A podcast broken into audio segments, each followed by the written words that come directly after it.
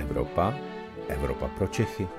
Pravidelný týdenní podcast deníku pro všechny, kteří se chtějí dozvědět něco o dění nejen v Evropské unii. Na úvod krátký přehled zpráv z Evropy. Polsko vybralo dodavatele hned dvou svých nových jaderných elektráren. První dodají američané, druhou Jižní Korea. Česká vláda jednala v pondělí v Kijevu. Šlo o první takovou návštěvu spoza hranic Ukrajiny od začátku ruské agrese. Obecní volby na Slovensku nepotvrdily propad vládních stran. Velký neúspěch znamenali naopak pro směr expremiéra Roberta Fica. Ten zaostal za nejpopulárnější opoziční stranou hlas.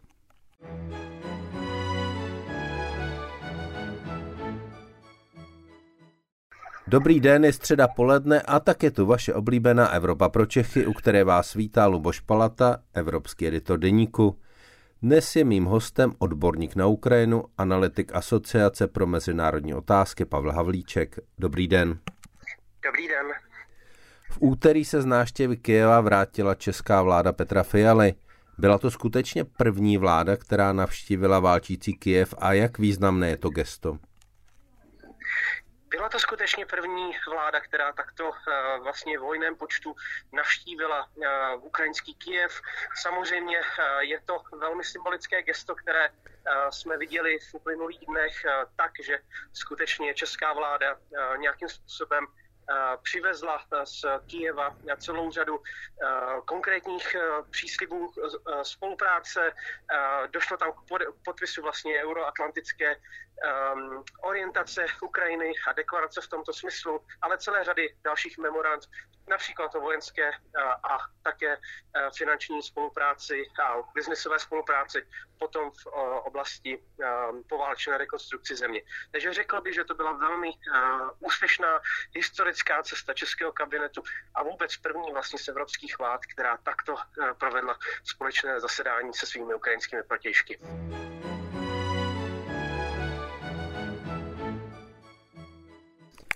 Kromě tohoto symbolického gesta dá se opravdu říct, že Česká republika je dnes eh, jednou z reálně nejvíce pomáhajících zemí Ukrajině?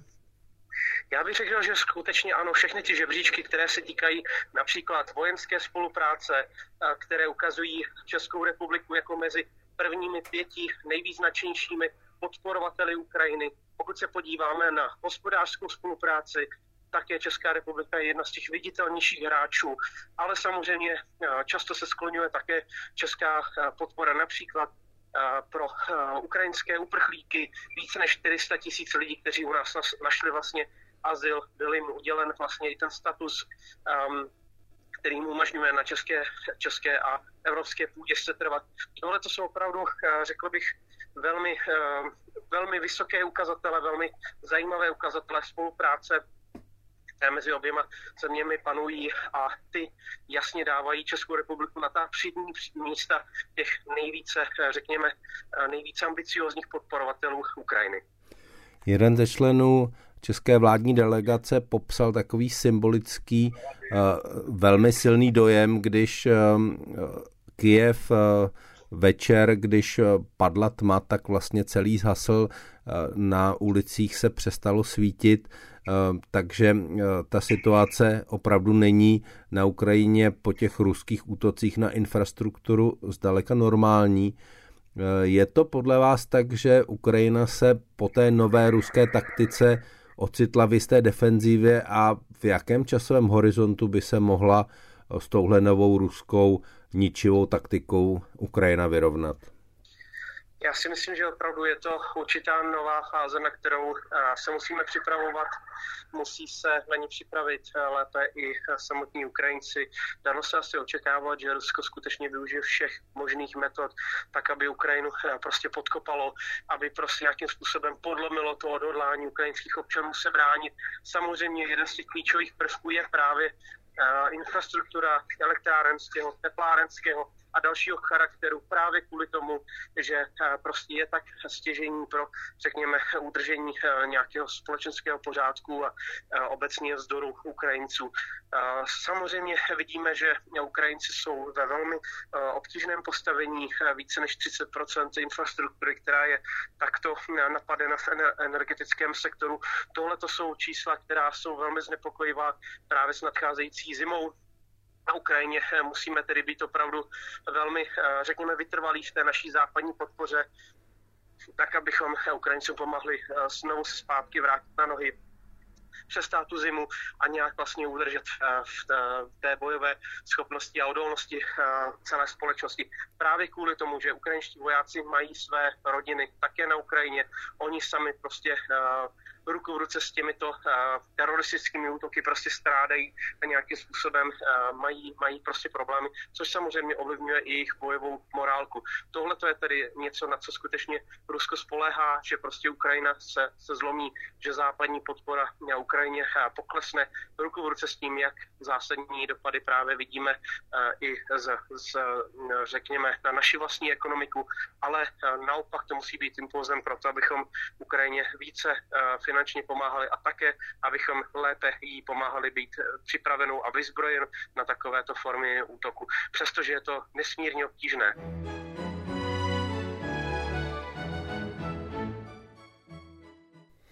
Na druhou stranu se zdá, že Rusko vlastně tyhle útoky na ukrajinskou infrastrukturu páchá zcela beztrestně, že ta ukrajinská odveta není a vlastně ani kvůli nedostatku zbraní, které by měly delší dostřel a dolet než eh, několik desítek kilometrů vlastně nemůže být. Eh, bylo by podle vás cestou, aby eh, Západ dodal Ukrajině takové zbraně, aby mohli Rusku odpovědět, když to řeknu, vlastně stejnou kartou, jakou teď vytáhlo Rusko a prostě vrátit Rusku tu destrukci ukrajinské ekonomiky tak, že prostě to Rusové pocítí?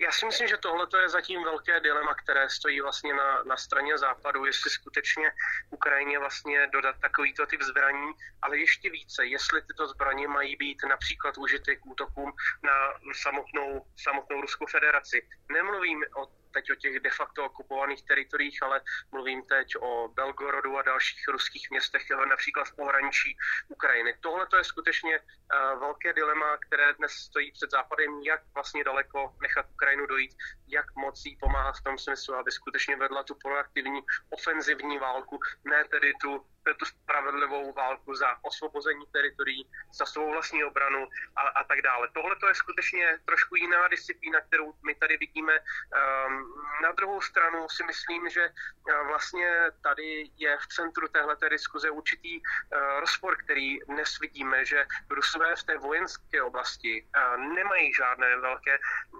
vojenské úspěchy. Naopak, zásadním způsobem ztrácí. Je to vidět jak na východu země, tak potom i, i, i na i na samozřejmě jihu, kde ruská armáda prostě má obrovské problémy. Na druhou stranu tím více ruská armáda stupňuje potom útoky na civilní infrastrukturu a útočí vlastně na ty cíle, které potom podkopávají vlastně tu společenskou schopnost uh, zdoru a držitelnosti obecně. Takže tady bych řekl, že je vlastně takový, takový rozpor, který ani vlastně poskytování těchto sofistikovanějších proaktivních útočných zbraní prostě nevyřeší. Na druhou stranu, a to je něco, co my vidíme, že se do té debaty vrátilo díky bohu um, po té poslední vlně úderů proti kritické infrastruktuře z ukrajinské strany, je to, že Evropané si uvědomili, že musí poskytovat Ukrajině lepší formy podpory, že musí Ukrajině dávat uh, lepší poskytovat lepší eh, prostředky protiletecké a protiraketové obrany, tak, aby skutečně eh, se podařilo například to, co se podařilo eh, včera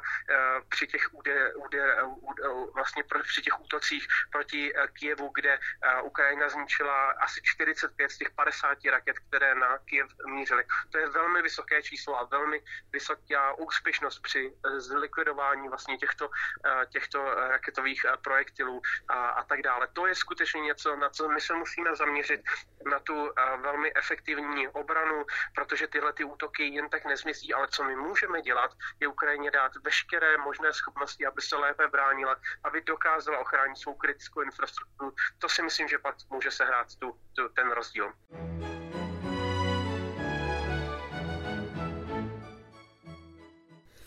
Čili vy tu cestu, že eh, prostě ve chvíli, kdy Rusko bude dál pustošit ukrajinskou infrastrukturu, že by Ukrajina měla dostat takové zbraně, aby prostě mohla alespoň částečně tyhle útoky Rusku vrátit, aby Rusové na vlastní kůži pocítili, že ta válka prostě není jenom na ukrajinském území, eh, tak tuhle cestu vy nevidíte. Já ji vidím v tom smyslu, že musí pokračovat to, co už Západ Ukrajině poskytuje dnes. Jsou to například ty eh, střely dlouhého doletu eh, HIMARS, které poskytuje americká strana, některé další. To si myslím, že to, co Západ dělá dodnes, dělá dobře a v té vojenské oblasti to přináší výsledky. Ty výsledky vidíme v té vojenské oblasti.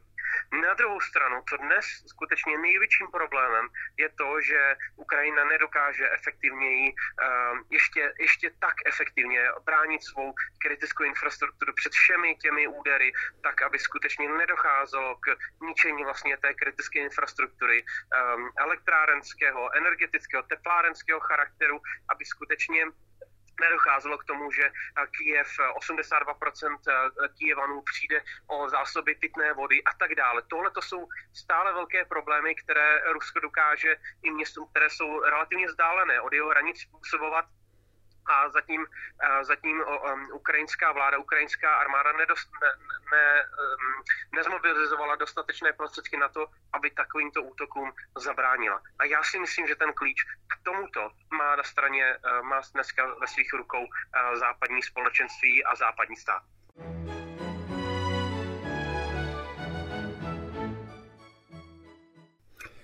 Pokud jde o situaci na frontě, tak tam se po těch Eh, velmi dobrých úspěších Ukrajinců na začátku eh, září a během prvních eh, podzimních týdnů jakoby ten postup trochu zastavil.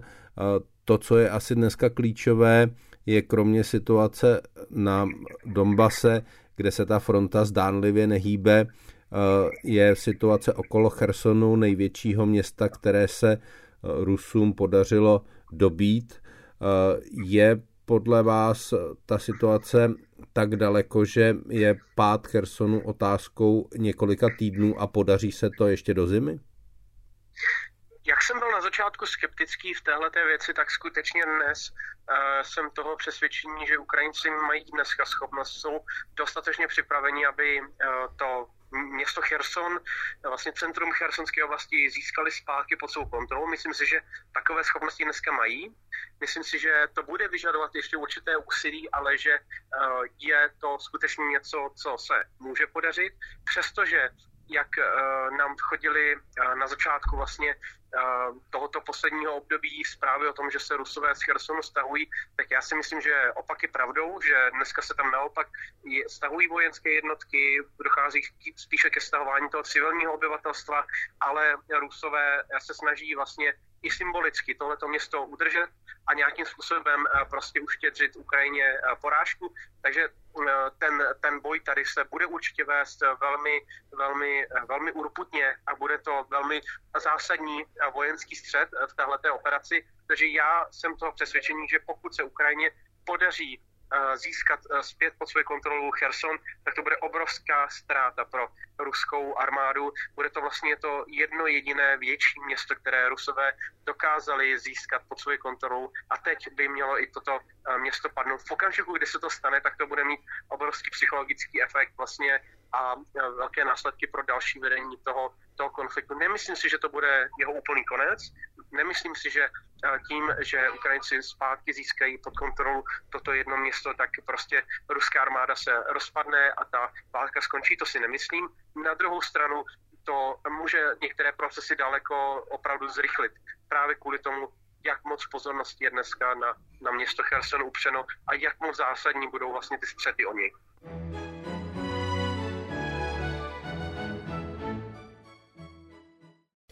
Pokud jde o další průběh války, dá se čekat, že teď během zimy se ta válka uh, trochu zpomalí a trochu zastaví, nebo naopak uh, ty těžké klimatické podmínky mohou některé procesy urychlit? Já si myslím, že to bude spíše ta první varianta, že skutečně dojde k určitému zpomalení těch bojových operací právě kvůli tomu, že budou o tolik náročnější, budou náročnější z hlediska zásobování, budou uh, náročnější z hlediska vedení války, budou náročnější i, řekněme, uh, právě z uh, ukrajinské polu, například z, z, ve snaze uh, uchránit ten týl a nějakým způsobem uh, bránit vlastně i ukrajinskou společnost a jednotlivá města. Z toho pohledu si myslím, že ani jedna strana nebude mít velkou snahu a iniciativu eh, prolamovat eh, některé překážky, které tam dříve byly a dosahovat určitých průlomů eh, v té válečné operaci. Proto spíše mým, je mým odhadem to, že prostě z hlediska náročnosti toho terénu a vlastně náročnosti celého toho vedení a, a zásobování téhle vojenské operace, takže spíše dojde k určitému sklidnění a pře, přesun, pře, řekněme, pře, um, trénink, tré, tréninkům a nějakým způsobem i uh, zásobování těchto těch jednotek. To spíše bude, bude takové přesuny, budeme spíše pozorovat určité přesuny, než nějaké velké válečné operace. To si myslím, že spíše je pravděpodobnější, než aby jedna či druhá armáda se, jako to bylo v případě třeba ukrajinské strany, během těch letních měsíců a z kraje vlastně um, září uh, se chystala k nějakým velkým operacím. Tohle to si myslím, že nastane spíše třeba až v těch eh, pozdějších měsících, um, řekněme z kraje, z kraje příštího roku.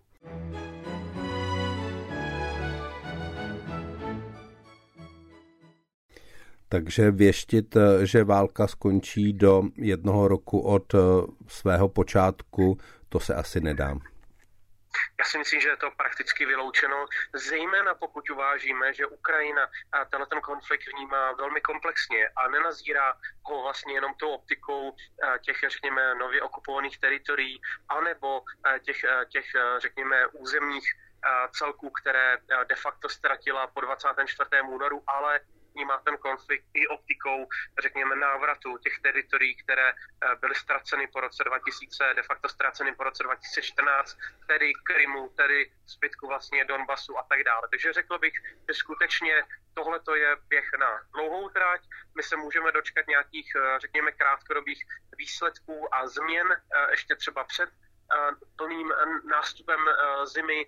Na druhou stranu si nedokážu představit, že by ten konflikt skončil nebo byla podepsána nějaká mírová eh, dohoda eh, v těch nejbližších měsících, tak, aby skutečně do, od toho období pomyslného jednoho roku od začátku vlastně té nové fáze ruské války proti Ukrajině bylo všechno ukončeno a obě dvě ty strany eh, dosáhly určité určité dohody, nějaké, nějakého mírové uspořádání, které by uspokojilo obě dvě ty strany. To si prostě nedokážu představit. My jsme se bohužel dostali na konec našeho podcastu. Já moc krát děkuji za účast analytikovi Asociace pro mezinárodní otázky Pavlu Halíčkovi a těším se brzy naslyšenou. Děkuji vám, přeji hezký den. To byl podcast Evropa pro Čechy.